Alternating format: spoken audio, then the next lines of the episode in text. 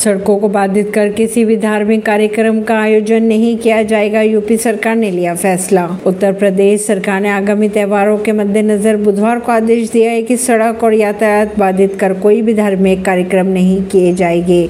UP सरकार ने कहा है कि केवल पारंपरिक धार्मिक जुलूसों की अनुमति दी जाएगी। डीजीपी के अनुसार संवेदनशील इलाकों में अतिरिक्त पुलिस बलों की भी तैनाती की जाएगी। बीजेपी विधायक है मुकुल, या उनका निजी मामला है, उनके उनके बीजेपी में काम करूँगा, बयान पर ममता ने कहा। पूर्व रेल मंत्री मुकुल रॉय के बीजेपी जो काम देगी उसे करूँगा वाले बयान पर पश्चिम बंगाल के मुख्यमंत्री ममता बनर्जी ने कहा कि रॉय बीजेपी विधायक है। यह उनका निजी मसला है। ममता ने यह भी कहा कि छोटा मामला है और हमें इसकी कोई परवाह नहीं है। ऐसी खबरों को जानने के लिए जुड़े रहिए जनता से रिश्ता पॉडकास्ट से। परवीन दिल्ली से।